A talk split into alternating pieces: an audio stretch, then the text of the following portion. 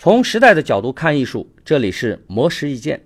黑泽明是日本知名的电影编剧、导演及监制人，曾获得过奥斯卡金像奖终身成就奖、威尼斯国际电影节终身成就奖、金狮奖等多项殊荣。在一次和日本导演大岛渚的对谈当中，黑泽明就给想要当导演的年轻创作人分享了自己的观点，表示创作的核心是不断的写作。他认为写作是完全不用花钱的，门槛最低的创作方式，只需要一支笔和一张纸就可以实现。所有的影像都不是凭空出现的，在他们呈现之前，都必须要要有一个故事，写出这个故事，才能熟知电影的本质和结构上的细节。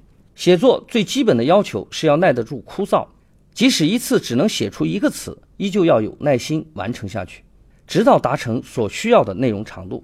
其实，如果能坐下来静静地写，一天至少能写两到三页，一直坚持写下去，最终就能写出上百页的内容。可是黑泽明发现，现代的年轻人并不知道这个窍门，他们在一开始就想立即将内容写完，而且觉得写作的过程太枯燥、太辛苦了。他认为，写作就像爬山一样，要专注于过程，耐心地攀登。如果不断地看着山顶，就容易泄气。所以。年轻的创作者们需要习惯写作，尊重写作，而不是把它当成苦差事。此外，黑泽明还表示，如今的年轻人很少读书，这样并不利于创作，因为他认为创作源于记忆，无论这个记忆是来自阅读或是亲身的体验，只要它能够为大脑提供知识储存，就能帮助人们进行创作。所以，他建议年轻人应当广泛阅读，尤其是阅读那些经典的。文学作品。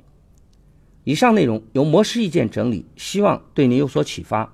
魔石意见每晚九点准时更新。